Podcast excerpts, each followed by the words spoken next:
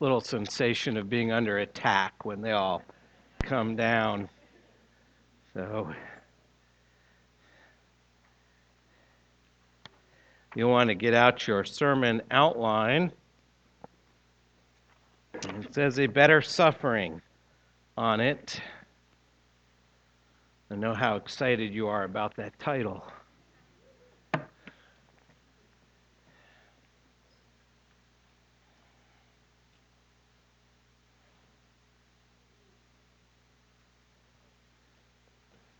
Our passage this morning comes to us from Hebrews chapter 2, the last half of the chapter.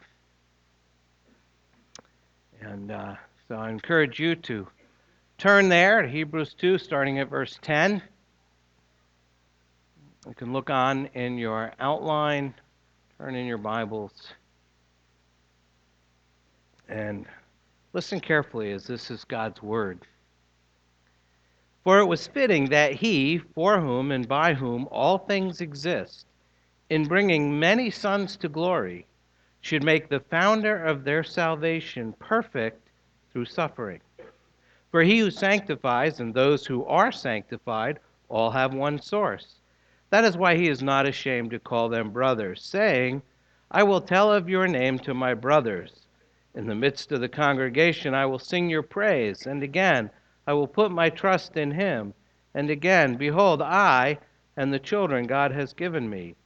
Since therefore the children share in flesh and blood, he himself likewise partook of the same things, that through death he might destroy the one who has the power of death, that is, the devil, and deliver all those who, through fear of death, were subject to lifelong slavery. For surely it is not angels that he helps, but he helps the offspring of Abraham.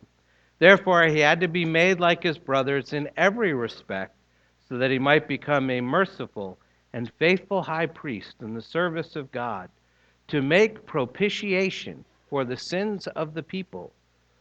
For because he himself has suffered when tempted, he is able to help those who are being tempted. It's the word of the Lord. Thanks be to God. Let's pray. Heavenly Father, this is your word, and as always, we need it. It's possible, Lord, that we can read your word and miss its comforting truth, its saving truth for us. Maybe because we're distracted. We're thinking about other things. Maybe because we're so troubled we can't see straight. We can't think straight. We can't even listen because we're so preoccupied with the things that burden our hearts. Lord, especially if there are there are people here this morning who are struggling with that, with their own circumstances are so overwhelming they can't hear or listen to you. I pray that by your Holy Spirit you would block out all the noise of life so they can hear the word of life and can be restored. Bless the hearing of this word. And so we pray that by the power of your Holy Spirit, you would press it home and make our hearts believe. In Jesus' name, amen. Amen. How many of you remember the Matrix trilogy? Most of you. Um, it's a remarkable series of films that just sort of stunned everybody when they were released, all the way back in 1999 and 2003. Yes, they're that old. And they were unique. They combined science fiction and philosophy and multiple religious themes, all tied up with some very intense action. Not to mention, they provided preachers with hundreds of sermon illustrations, including this one. Today's scene came from the third movie, Matrix Revolutions. And in this scene, Neo, who's the lead character, is facing his nemesis, Mr. Smith. Mr. Smith is the embodiment of evil. And he finally has Neo down and out at the bottom of this pit. His death seems certain, and he refuses to give up. And Mr. Smith stands there and says, Why do you persist? To which Neo simply responds, Because I choose to. He is willing to suffer and eventually sacrifice his life for his people. Does that sound familiar? It should, it was meant to. It's an intentional parallel to Jesus. And it confronts us with the idea of choosing suffering. Jesus is obviously willing to do the same uh, for us. So, the questions I want to explore this morning are simply these What is our reaction as Christians when we suffer? Are we simply suffering or are we suffering biblically? There's a difference. And finally, most importantly, how does the suffering of Jesus impact how we suffer as believers? Most of you can share a thing or two about suffering. Many of you have felt like you've been under attack. Not just my family, but this whole extended church family. In the course of the past year, various families I hear this morning have suffered financial setbacks, or physical injuries, or health crises, or emotional onslaughts. Our marriages certainly haven't been exempt, and we've endured incidents in which our children have suffered or our parents. And we've dealt with personal conflicts at home, at school, at work, and even at church. Christians suffer. On the wall of my office, I have a lot of things on the wall of uh, my office, but among them I have this saying that comes from uh, 1 Peter. And it says, Beloved, do not be surprised at the fiery trial when it comes upon you to test you as though something strange were happening to you. And that's important because suffering is not strange. Not at all. Suffering is simply part and parcel of the normal Christian life. In fact, suffering is common to all human experience. Believers suffer, unbelievers suffer. The major difference comes in how we suffer. So, how do we choose to react in these circumstances? Speaking personally, I know there's been times when I've just simply suffered, feeling as I've somehow been treated unfairly. At times I reach what I felt was my limit and I react with anger. And unfortunately, my anger is usually misdirected. Uh, instead of getting angry with Satan, I'll get angry with God. Or I'll get angry with my family. Or I'll get angry with my friends and fall into a pattern of self pity and forget there's a reason for my suffering. And I forget that Christ suffered for me. And I forget the whys and the hows of his suffering. And in my own words, I may have said something like, Lord, if you can create the world in six days, why can't you get me out of this? Perhaps you've thought something similar. God chose to send Jesus to the cross and allow his suffering for a reason. He could have stopped it. Think of the suffering that Christ endured. Just take a moment and let that penetrate your thoughts. Not only was Christ beaten and bruised for our transgression, stripped, nailed to a cross, publicly humiliated, he had to endure complete abandonment. Not only by the ones who followed him, but by God himself when Christ took on our sins. He could have stopped it. So why did he persist? Because I chose to. If he endured such suffering for us so that we could have the gift of eternal life, does that mean we should be exempt from suffering? Why would we even think such a thing? If Christ endured such misery, who are we to think that we should never suffer? Perhaps there's a reason that God chose to allow suffering in our lives as well. Maybe in our suffering we become more like Christ. Perhaps in sharing his suffering, we're demonstrating the value of what we believe. 1 Peter chapter 2 tells us, For what credit is it if when you sin and are beaten for it, you endure? But if when you do good and suffer for it, you endure, that is a gracious thing in the sight of God. For to this you have been called, because Christ also suffered for you, leaving you an example that you might follow excuse me, in his steps. He committed no sin, neither was deceit found in his mouth. When he was reviled, he did not revile in return. When he suffered, he did not threaten, but continued entrusting himself to him who judges justly. Now, if asked, not many of us would choose to suffer. I've heard people describe other people's ministries as a ministry of suffering. My guess is most of us don't want to put that on our resume. I don't think many of us would choose that. We'd rather have an easier way. Most likely, none of us will ever suffer as Christ did. However, if we're living for Christ, then sooner or later we're going to endure trials and tribulations. Godly living involves suffering. And we know this because Jesus suffered not just as our example, but more specifically, he suffered for us, for you, and for me, and for this small church of Hebrew believers to whom this letter was written. As I've said before, Hebrews is a book about persevering in faith amidst suffering. It points us to the sure foundation for living the Christian life, and that is understanding the supremacy and the sufficiency of Jesus Christ.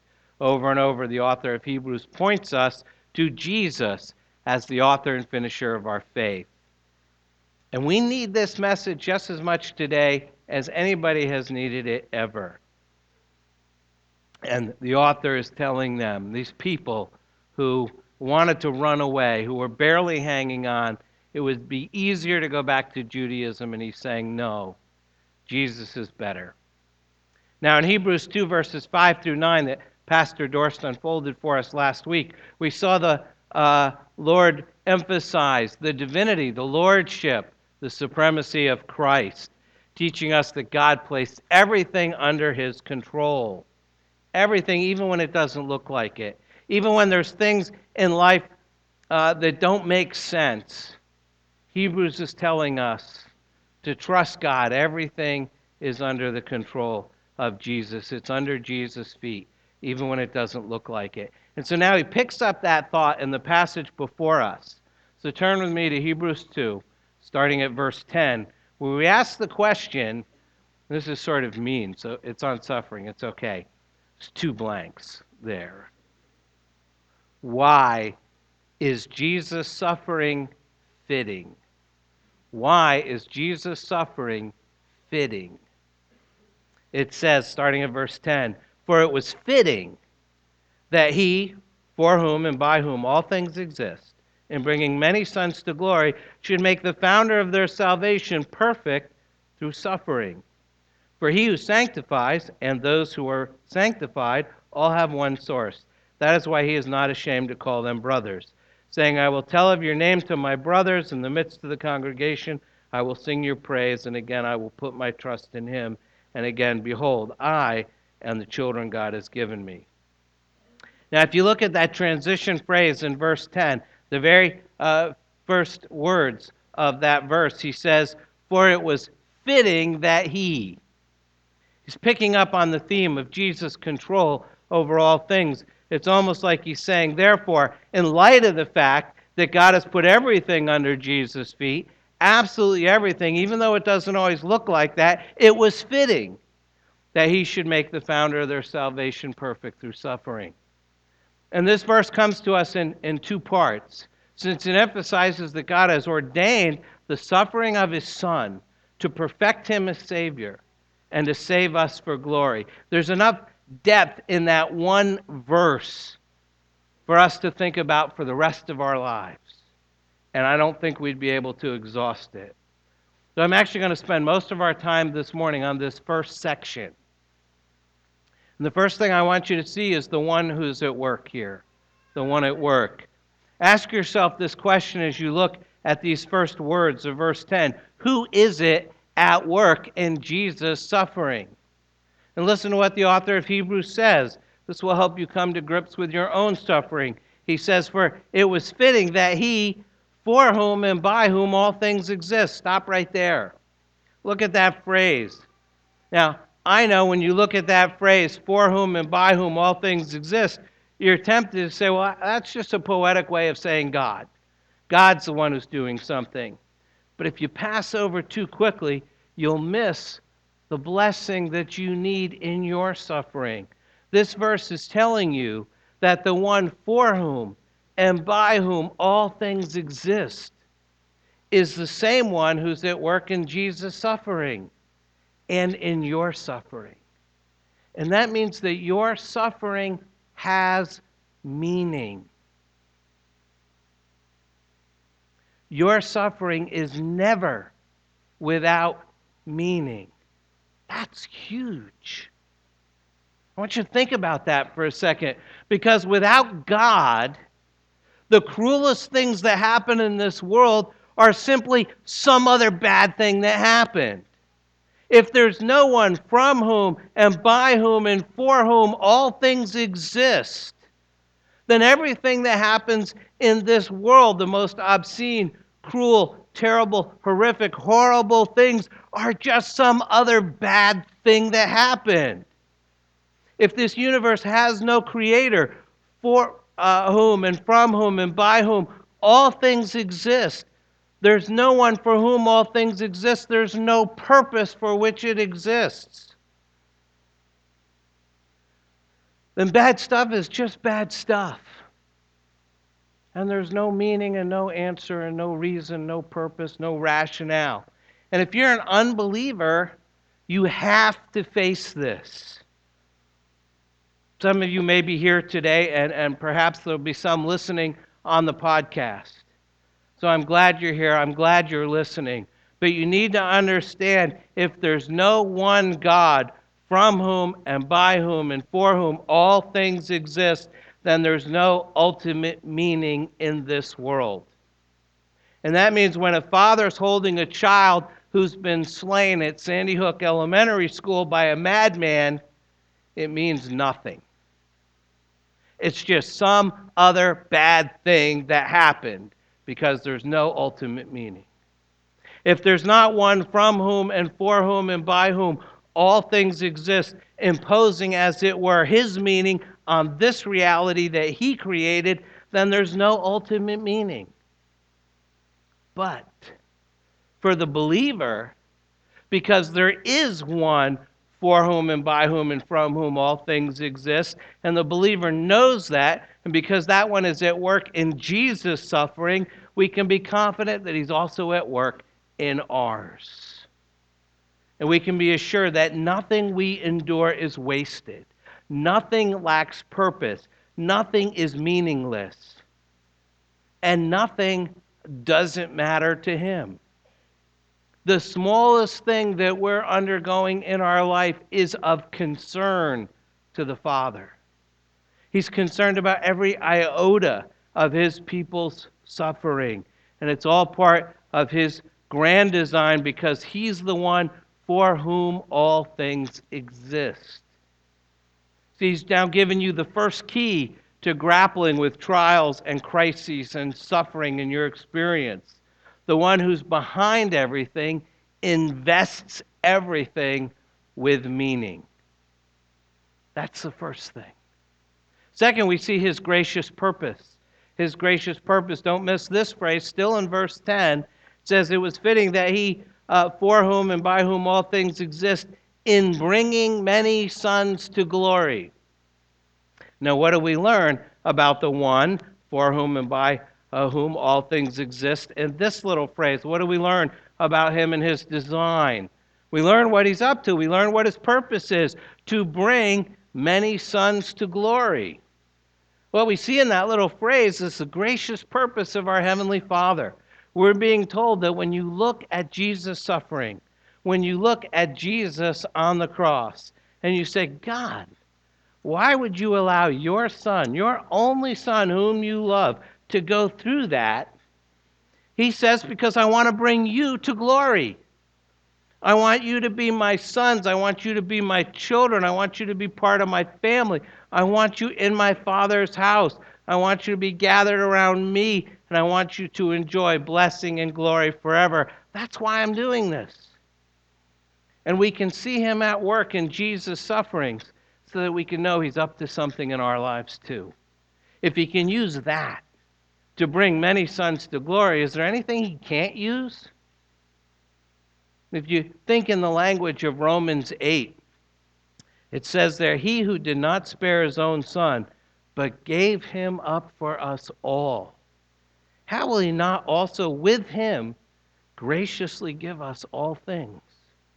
If God has given his son in order that he might bring many sons to glory, he won't waste a single solitary episode of suffering in your life in order to bring you to glory. And that's important.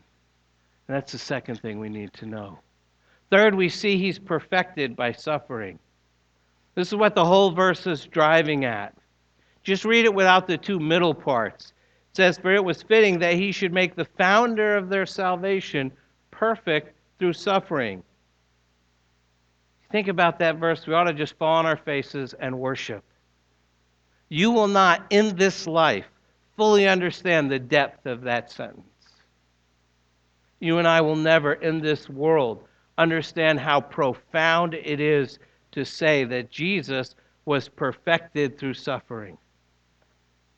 And the question the author of Hebrews is pressing home is simply this How is it that God brought about this grand design of His to bring many sons to glory? The answer he gives is shocking.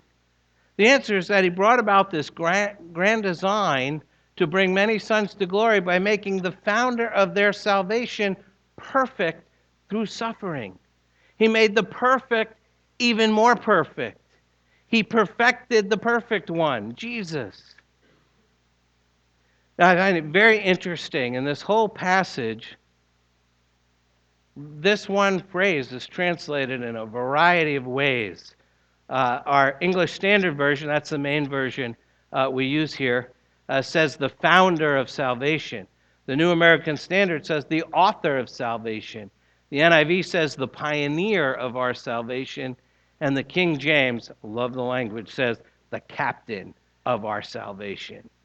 So you can see the translators wrestling to do justice to the richness of this word. He's the captain, the founder, the author, and the pioneer of our salvation. And yet, the mo- most mind blowing thing here is we're told that God perfects him through suffering. What does that mean? It can't mean that he was imperfect and now he's perfect. Because he's already dispensed with that in chapter 1. He's already told us that Jesus is better than anything. So, how do you perfect perfection?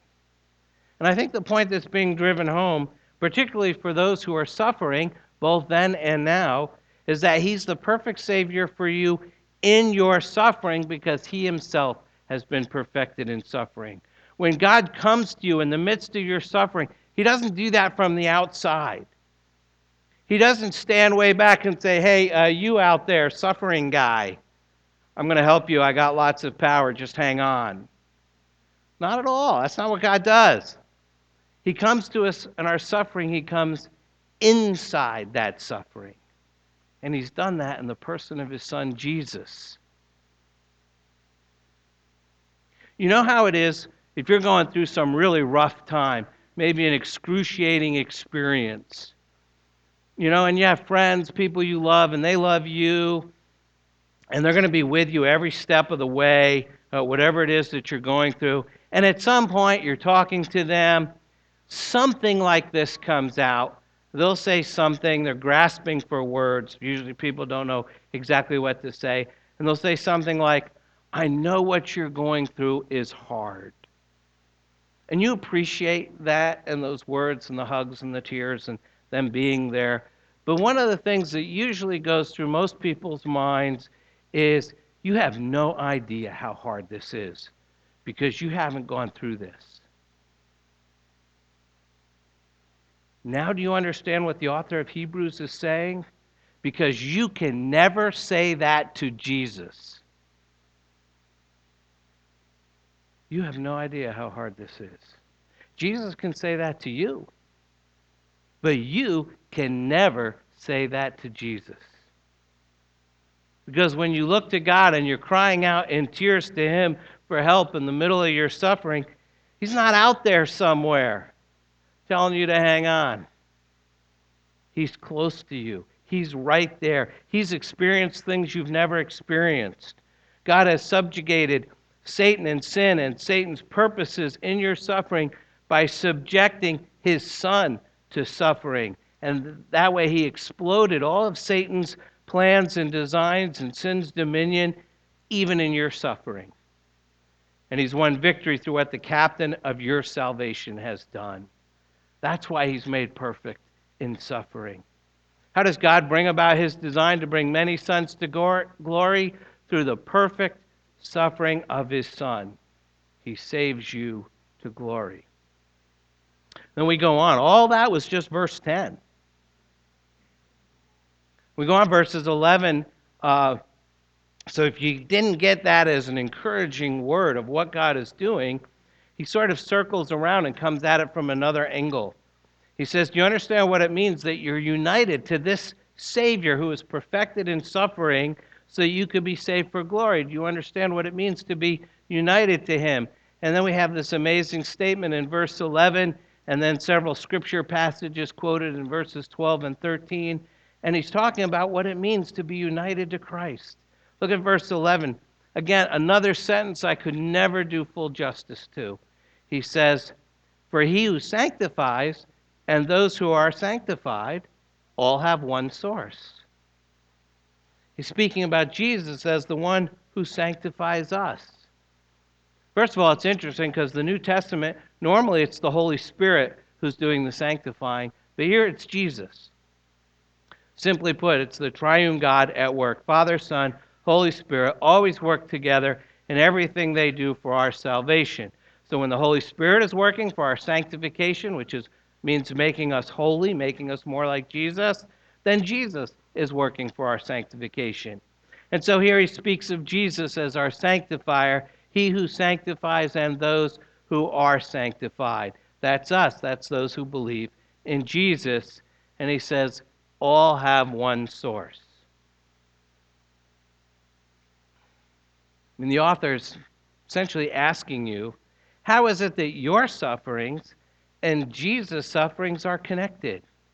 What's the connection? And the connection is that Jesus is the sanctifier, and in his perfect suffering has been united to you by faith. And that's why he can come to you in your suffering from the inside because he's united to you by faith. You are one with him, you're united to him, you're in communion with him. So his sufferings work to your benefit, and your sufferings now belong to him. That's why the Apostle Paul could write about suffering in Colossians 1. He says, Now I rejoice in my sufferings for your sake. And in my flesh I am filling up what is lacking in Christ's afflictions for the sake of his body, that is, the church. I think that's beautiful. The sufferings of your life, the sufferings of all believers, Paul says, belong to Jesus. They're now Jesus' sufferings. They're filling up the sufferings of Christ. That's how close he is to you. And then he says at the end, very end of verse 11 here in uh, Hebrews 2, that is why he is not ashamed to call them brothers.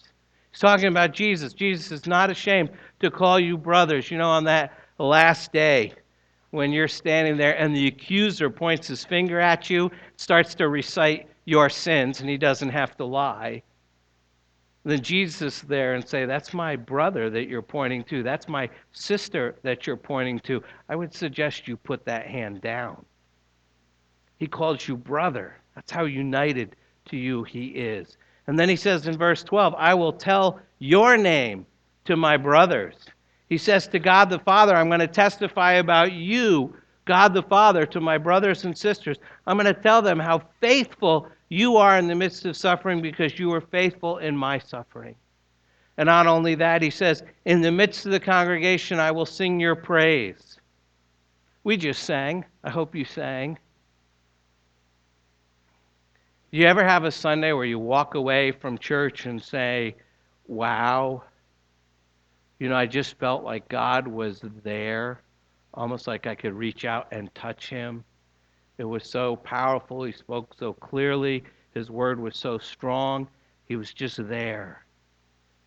And one reason why is that Jesus is at the right hand of the Father, not only to intercede for you, to pray for you, which he does, but also because he's worshiping with you in this congregation on this morning during this worship service. Christ the Lord is worshiping with you. He's worshiping God the Father with you and for you, helping you worship. That's how close He is to you.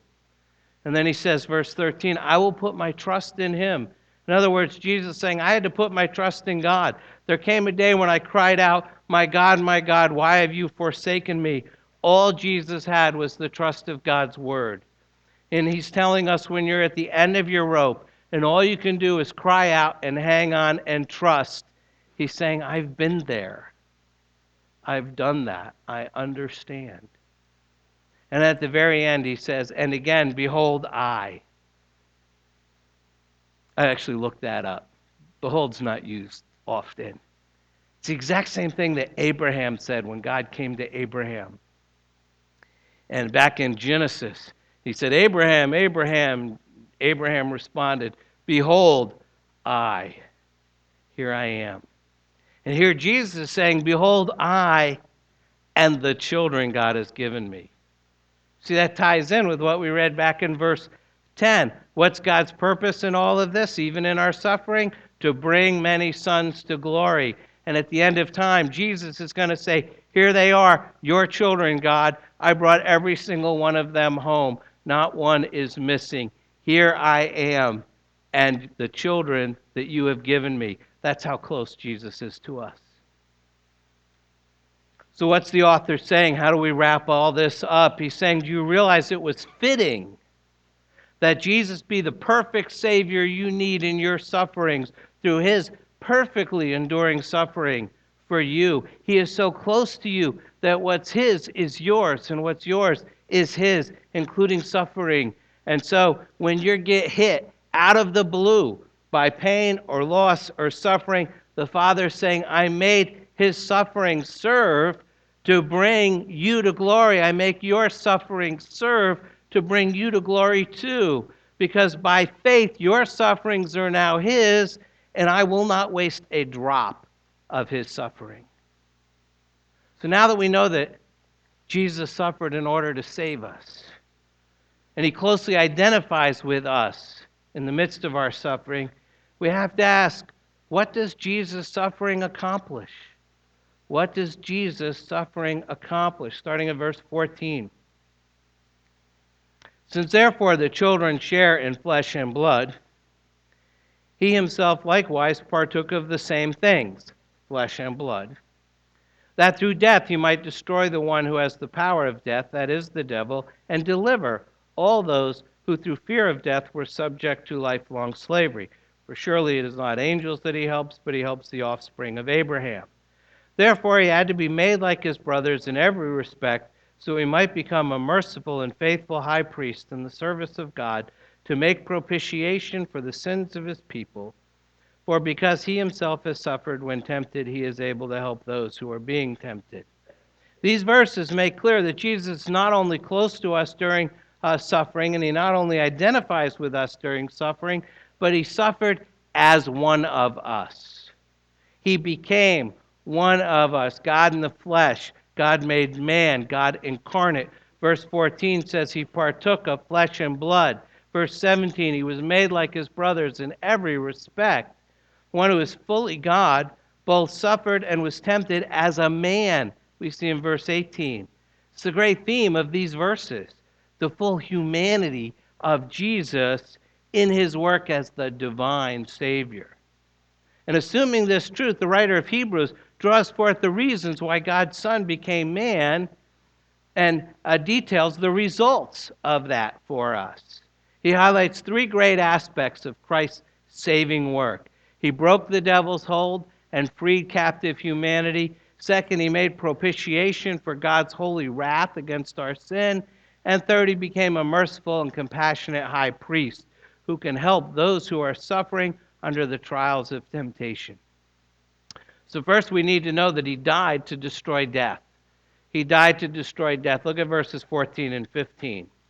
Since therefore the children share in flesh and blood, he himself likewise partook of the same things, that through death he might destroy the one who has the power of death, that is the devil, and deliver all those who through fear of death we're subject to lifelong slavery. What's he mean by that? Well, he means that because we were dead in sin, enslaved to Satan, Jesus died to destroy death and to set us free. You ever wonder how far Jesus had to go to set us free from slavery to sin and from the wages of sin, which is death? He had to go all the way through temptation, to suffering, to death, and back again. That's how far he had to go. The author of Hebrews is reminding us of that. It's how far your Savior had to go. This is the reason why Christ came into the world as a man, as a person in the flesh. His purpose is defined by two key words here in our text. The first one is destroy. Jesus came to destroy the power of a tyrant who held mankind in slavery, namely the devil. And the second word is deliver.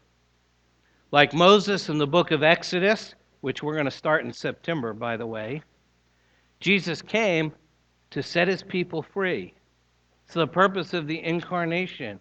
These verses show us um, the means by which he gained this victory through his death. This is a wonderful statement of Jesus' mission in the world. If someone asks, Why did Jesus come into the world? Here's the answer He came to die that he might overthrow Satan and set people free. Came to destroy and deliver. That's good news because the fear of death is something we still face today. How much of our busyness, our frenzy for entertainment, is mainly an attempt to divert our gaze from the shadow that death casts across all of our lives?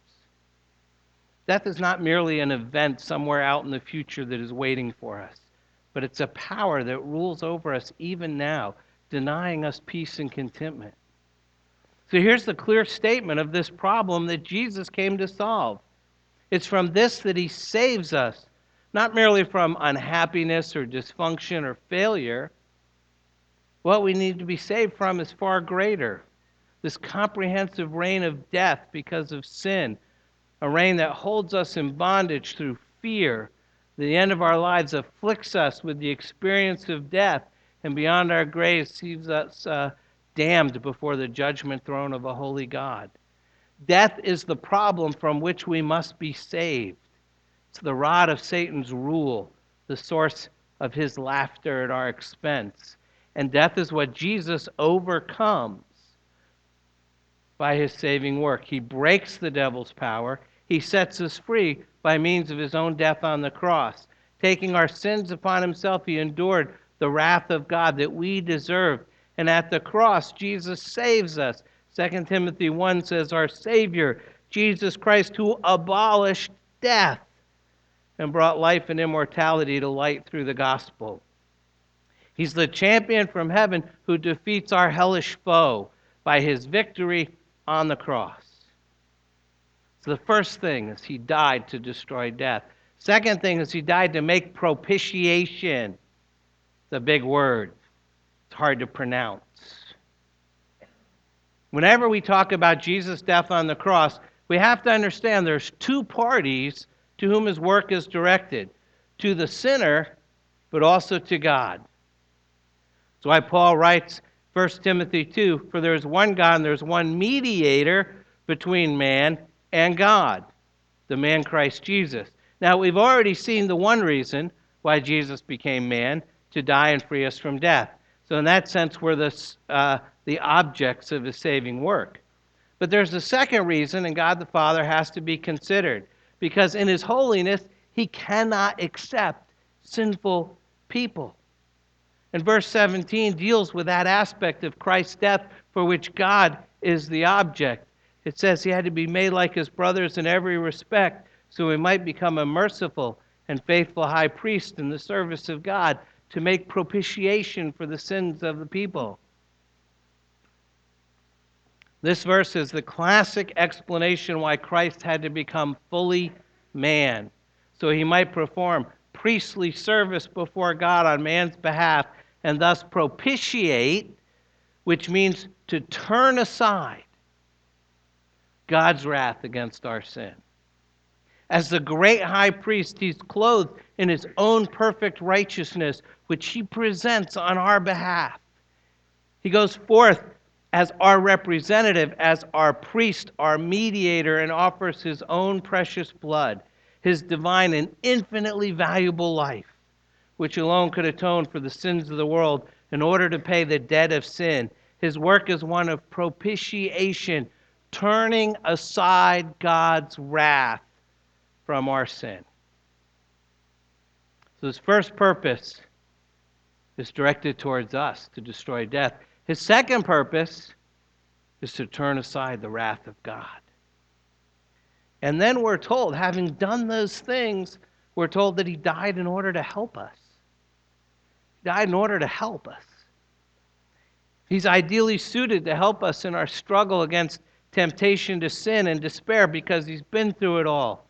It's a great, another great proof of Christ's humanity. He himself has suffered when tempted.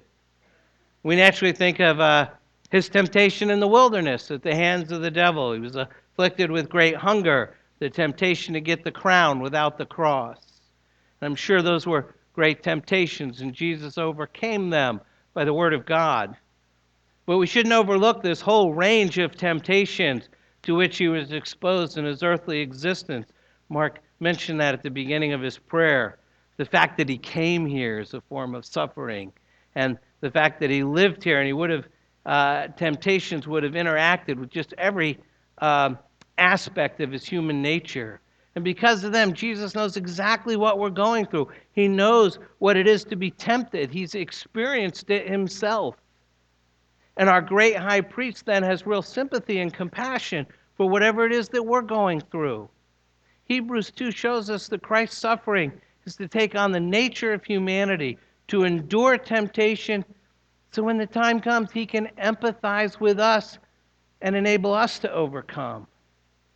His ultimate purpose is to destroy the devil's power, deliver us from the fear of death, and he accomplished this on our behalf so that we can have faith knowing our suffering with Christ will receive his reward.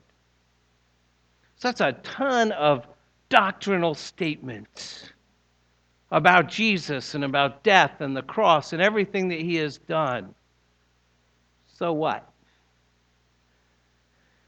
Now that we know this, what do we do with it? Well, I have two, I think, very demanding questions. They actually look very simple but they're very demanding. Such an overview of suffering and how they connect with the sufferings of Christ. The first is simply how do I respond to my suffering? If you're not a fan of David Brooks, you probably should be. David Brooks is a columnist for the New York Times, and I think he's hitting it out of the park on a regular basis. And last year, uh, he wrote this statement People shoot for happiness but they feel formed through suffering. People shoot for happiness, but they feel formed through suffering. He makes it clear that while suffering may produce good results, it's not something that we think has intrinsic good value. We cherish the results, but we never cherish the suffering. And here's what David Brooks thinks about what suffering does. He says, The big thing that suffering does is it takes you outside of that logic that the happiness mentality encourages. Happiness wants you to think about maximizing your benefits, but suffering sends you on a different course. What course? He suggests that suffering gives you opportunities that can be learned no other way.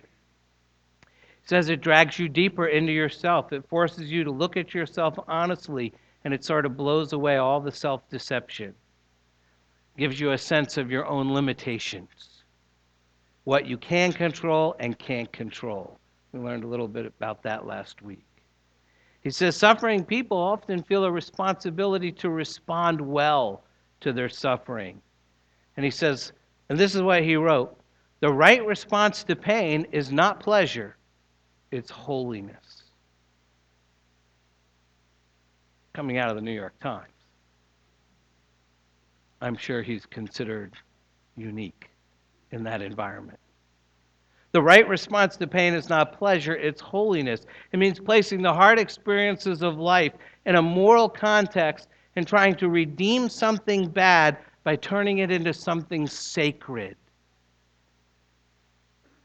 But lest you think he portrays this sort of deepening of self into selflessness as an easy way to be healed from suffering, he reminds us recovering from suffering is not like recovering from a disease. Many people don't come out healed, they come out different. Many people don't come out healed, they come out different. Even while experiencing the worst, he says people double down on vulnerability. They hurl themselves even deeper into the relationships with their loved ones and their commitments. You, you get out of that suffering forces us to look at ourselves honestly and then look to Jesus and finally look to others and love them back. How do you respond to your suffering? Or how do I respond to my suffering? Second question is how do I respond to your suffering? And this is brilliant, comes from another one of his columns. He met with several families who've been through horrible, horrible suffering and loss. And he said, What worked, what didn't? And so he just sort of took notes. And the first thing he said is, Be there. Be there. Some people think that those people who experience suffering need space to sort things out. He says, Assume the opposite. Move towards those who are suffering. Most people need your presence. Most suffering people say they're awed by the number of people who showed up and loved them, but they were disoriented by close friends who weren't there, who were afraid or too busy. Second thing he says don't compare ever. He quotes a person who said, I understand what it's like to lose a child. My dog died, and that was hard too. How that person doesn't get hit is beyond me. Suffering needs to be respected in its own uniqueness. Each story should be heard as its own thing. Comparison always hurts. However well intentioned, it just sounds callous.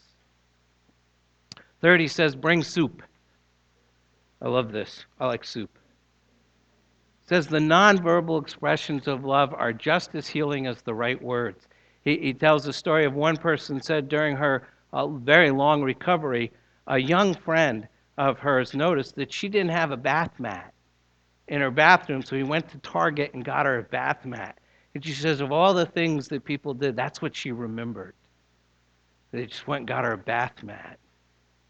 And last, he says, don't say you'll get over it. There's no such thing as getting over it. A major disruption leaves a new normal in its wake. There's no going back to the old me. And I think, and th- these are my words now, this is especially true for the elderly. Every change brings a new normal. Every change brings a new normal. New prescriptions, new normal. Take the car away, a new normal. Need a walker, a new normal. And so all of these suffering experiences call for sort of a passive activism on our part. What I mean by that is we have a tendency in an achievement oriented culture of Northern Virginia. We want to solve problems and repair brokenness. And so we think we propose, plan, fix, interpret, explain, solve. And what's really needed here is the art of presence. To perform tasks without trying to control the situation or change the situation. Just allow nature to take its course. Grant the sufferers the dignity of their own process. Let them define meaning. Sit simply through moments of pain and darkness. Be practical, mundane, simple, and direct. I have a slide for you.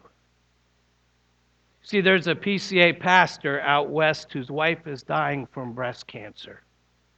Now, I know here at Potomac Hills we have a number of cancer survivors. But this woman isn't going to be one of them. Her name is Kara Tippett. Her blog is called Mundane Faithfulness. And she writes about the process of dying and all that Jesus is teaching her along the way. And her suffering is intense. And her stories are amazing. And she will make you cry. And the name of her blog comes from a Martin Luther quote What will you do? What will you do in the mundane days of faithfulness? What will you do in the mundane days of faithfulness? Her husband, Jason, is another PCA pastor. He recently wrote this. He said, and for those that, haven't aren't familiar with Kara, uh, she is a very advanced stage four breast cancer. It's spread everywhere. It's in her brain. She has chosen to go home to die. They've basically stopped everything at this point. They didn't expect her to live till January. So it's a, a really difficult situation intense suffering. And Jason wrote, he's very honest. He says, I find even simple questions complicated. How are you used to be easy to answer. Fine was the answer I could always give. And that just doesn't make sense anymore. Can we meet for lunch Tuesday? What time do you want dinner? Is this your sock? So, well, that last one is simple, but my answer is I don't care. Every decision is like digging in the sand. The energy it takes for simple things is overwhelming. Most of the time, I'm okay with questions, but sometimes I don't have the energy to dig in the sand. I appreciate my community waiting patiently as I find an answer for them, which many times is an answer for me. The gentle patience of my community is healing. Their willingness to walk this with me is encouraging. He says, Psalm 73 says, You hold my right hand, and today that's enough. He asked, You wrestle with the mundane in the middle of your suffering. Do simple tasks frustrate you that were once easy? How are you today, friends? How is your heart? Two days ago, just on Friday, Kara wrote this Where are you finding encouragement in Scripture? Where do you keep people at a distance, afraid to let them see your suffering? What part is protection and what part is self preservation? Who do you let really see you? Who do you let really see you? And I want to ask her, why do you persist? And I know Kara would simply respond, because I choose to. Last week she wrote, my hope is not in the absence of suffering and comfort returned. My hope is in the present. Can't look at anybody who's crying. It gets me off. Gotta find somebody who's not crying. It says, My hope is not in the absence of suffering and comfort returned. My hope is in the presence of the one who promises never to leave or forsake the one who declares that nothing can separate you from my love. So, with that said, let me ask you why do you persist? Why do you persist? Think about that question. You need to pray. Take a moment to do that, and then I'll get it together, and then I'll pray.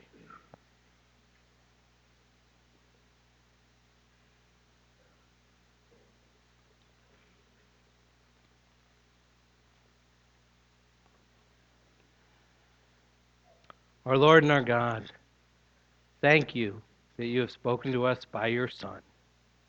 Open our eyes that we could see our sin and see our Savior.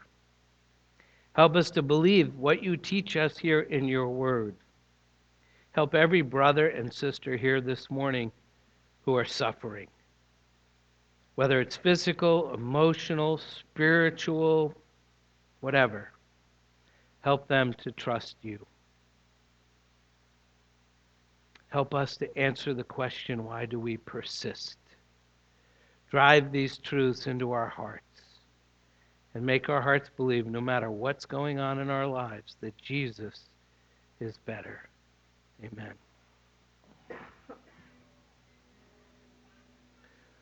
Receive God's blessing.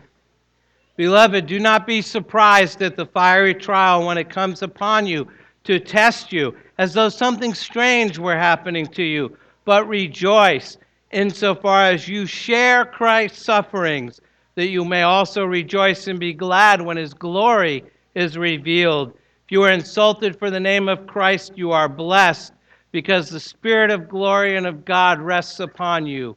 But let none of you suffer as a murderer or a thief or an evildoer or a meddler. Yet if anyone suffers as a Christian, let him not be ashamed, but let him glorify God in that name. God bless you. We'll see you next week.